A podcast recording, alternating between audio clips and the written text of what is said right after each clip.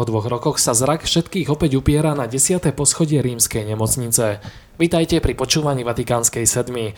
Tohto týždňový súhrn diania v kresťanskom svete pre vás pripravil redaktor Sveta kresťanstva Pavol Rábara a podcastovo Pavol Hudák. Bolo to hneď potom, ako počas nedelného aniel pána oznámil, že v septembri navštívi Slovensko. Pápež František sa následne odobral potichu do rímskej kliniky Gemelli, kde mu lekári odobrali časť hrubého čreva. Stalo sa tak v nedeľu 4. júla 2021. Tesne po operačnom zákroku talianské médiá informovali o tom, že úkon sprevádzali komplikácie, čo vtedy Vatikán poprel. Hlava katolíckej cirkvi bola v nemocnici 10 dní a až neskoršie František priznal, že mu život zachránil ošetrovateľ. Tým je 54-ročný zdravotník Massimiliano Strapety a o pápeža sa stará aj v týchto hodinách. František je na 10. poschodí kliniky Gemelli v pápežskej izbe, v ktorej bol aj pred dvoma rokmi a v ktorej sa opakovane ocitol aj svätý pápež Jan Pavol II. Pred poliklinikou sa už v stredu zhromaždili televízne štáby a novinári z celého sveta a urobili si výhľad na 10. poschodie polikliniky. Až sa javí, že sledujeme niečo, čo sme videli pred dvoma rokmi. Keďže Vatikán je pri informovaní o zdravotnom stave pápeža opatrný až taktický, môže sa objaviť istá miera nedôvery. Vatikán v stredu najprv informoval, že pápež zavítal do nemocnice, aby absolvoval plánované vyšetrenia. Talianská agentúra ANSA vopred naplánované kontroly označila za snahu nešíriť prílišný poplach. V skutočnosti bolo v pápežovom prevoze na Gemelli naplánované len veľmi málo, uviedla agentúra. Po niekoľkých hodinách hovorca Mateo Bruni spresnil, že František sa v uplynulých dňoch stiažoval na dýchacie problémy, pričom absolvované vyšetrenie potvrdilo infekciu dýchacích ciest. Fotograf zachytil, ako má František bolestivý výraz na konci stredajšej generálnej audiencie. Či už prevoz do nemocnice spustil práve tento moment, alebo tam naozaj plánovali ísť, je teraz už vedľajšie. Vo štvrtok večer zverejnila Sveta stolica správu ošetrujúcich lekárov, ktorá hovorí o tom, že u Svetého Otca zistili zápal priedušiek, ktorý si vyžiadal podávanie antibiotickej liečby v infúzii. Catholic News Agency pripomína, že divertikulitídu, pre ktorú František podstúpil operáciu hrubého čreva v júli 2021, spomenul v januárovom rozhovore pre agentúru AP, keď prezradil, že divertikulitída sa vrátila. V tom čase 86-ročný pontifik trval na tom, že je v relatívne dobrom stave. Dúfajme teda, že Vatikán nám tento raz povedal všetko a že sa František čoskoro vráti do Vatikánu. Okrem zdravotného stavu je pochopiteľne témou aj to, či svätý Otec v úvodzovkách stihne Veľkú noc. Ako však píše vatikanista Gian Guido Vecchi, kardináli mali z časti rozdelené celebrovanie tohto ročných veľkonočných obradov ešte predtým, ako išiel pápež v stredu do nemocnice. Dôvodom sú totiž jeho dlhodobé problémy s kolenom. Už v Lani pápež nepredsedal napríklad omši na veľkonočnú vigíliu. Tento rok je už jasné, že palmovú nedeľu bude celebrovať vicedekan kardinálskeho kolegia Leonardo Sandri.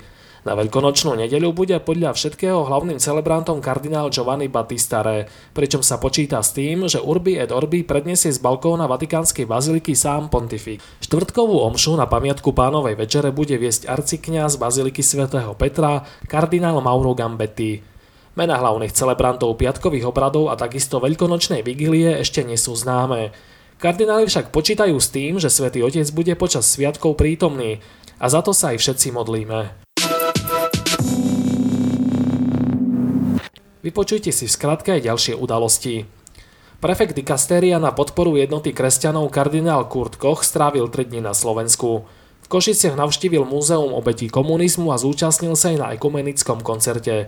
V Bratislave si pripomenul sviečkovú manifestáciu a mal kolokvium na Teologickej fakulte Trnavskej univerzity. Bratislavský pomocný biskup Jozef Haľko sa stal novým predsedom komisie Komece pre migrantov a utečencov. Ide o 12-členný medzinárodný konzultatívny orgán pre Európsku úniu a vedenie Komece, teda Komisie biskupských konferencií Európskej únie. Pápež František rozšíril zodpovednosť pri riešení prípadov sexuálneho zneužívania aj na laických lídrov medzinárodných združení. Podľa motu proprio VOS Estit Lux Mundi majú diecezy zriadiť ľahko dostupné kancelárie na podávanie správ o zneužívaní v cirkvi. Poľský kňaz Dominik Chmielevský už nie je moderátorom hnutia Bojovníci Márie, ktoré sám založil.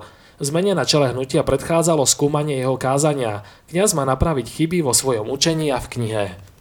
Nemecký jezuita Hans Zollner opúšťa Vatikánsku komisiu pre ochranu maloletých a kritizuje jej nedostatočnú zodpovednosť a transparentnosť. Šéf komisie kardinál O'Malley s tým nesúhlasí.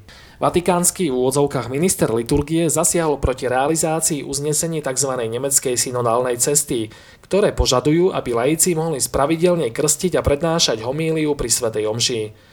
V liste predsedovi Nemeckej biskupskej konferencie z 29.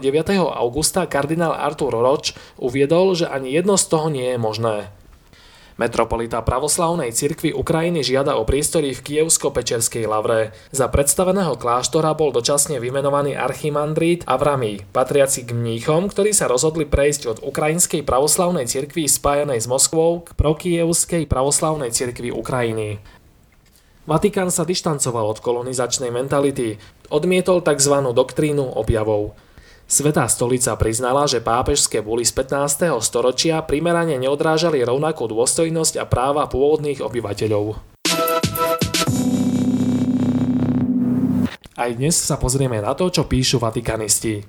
Pred dvomi týždňami sa v Moskve konalo zakladajúce stretnutie medzinárodného hnutia rusofilov – ako píše spravodajský portál cirkvy v Nemecku katolíše.de, v Moskovskom Puškinovom múzeu sa zišlo 90 privržencov konšpirácií a treťotriedných celebrít. Medzi nimi bol napríklad americký herec a Putinov priateľ Steven Segal, ďalej vnúk bývalého francúzského prezidenta Charlesa de Gaulle a aj nekdajší vatikánsky diplomát arcibiskup Carlo Maria Vigano. Bývalý nuncius USA, ktorý už pred niekoľkými rokmi prešiel do konšpiračného prostredia, mal na podujatí príhovor, v ktorom sa rozhorčene vyjadroval o vojne na Ukrajine a úlohe Ruska vo svete. Nechýbala kritika pápeža, slova o lobby z Davosu, globalistoch a rozhodujúcej úlohe Ruskej federácie v boji proti týmto všetkým zlám.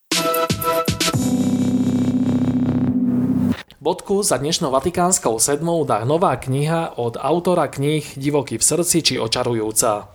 Kto by si nepamätal na tieto bestsellery amerického autora Johna Eldridgea? Vo svojej knižnej novinke Odolný sa venuje tomu, ako obnoviť v týchto turbulentných časoch svoju unavenú dušu. Eldridge opisuje následky covidovej krízy a hľadá cesty, ako sa nedať pohltiť falošnými kráľovstvami, ktoré nám ponúka dnešný svet ako východisko cez zábavy. Nová Eldridgeovka je dostupná aj v našom e-shope.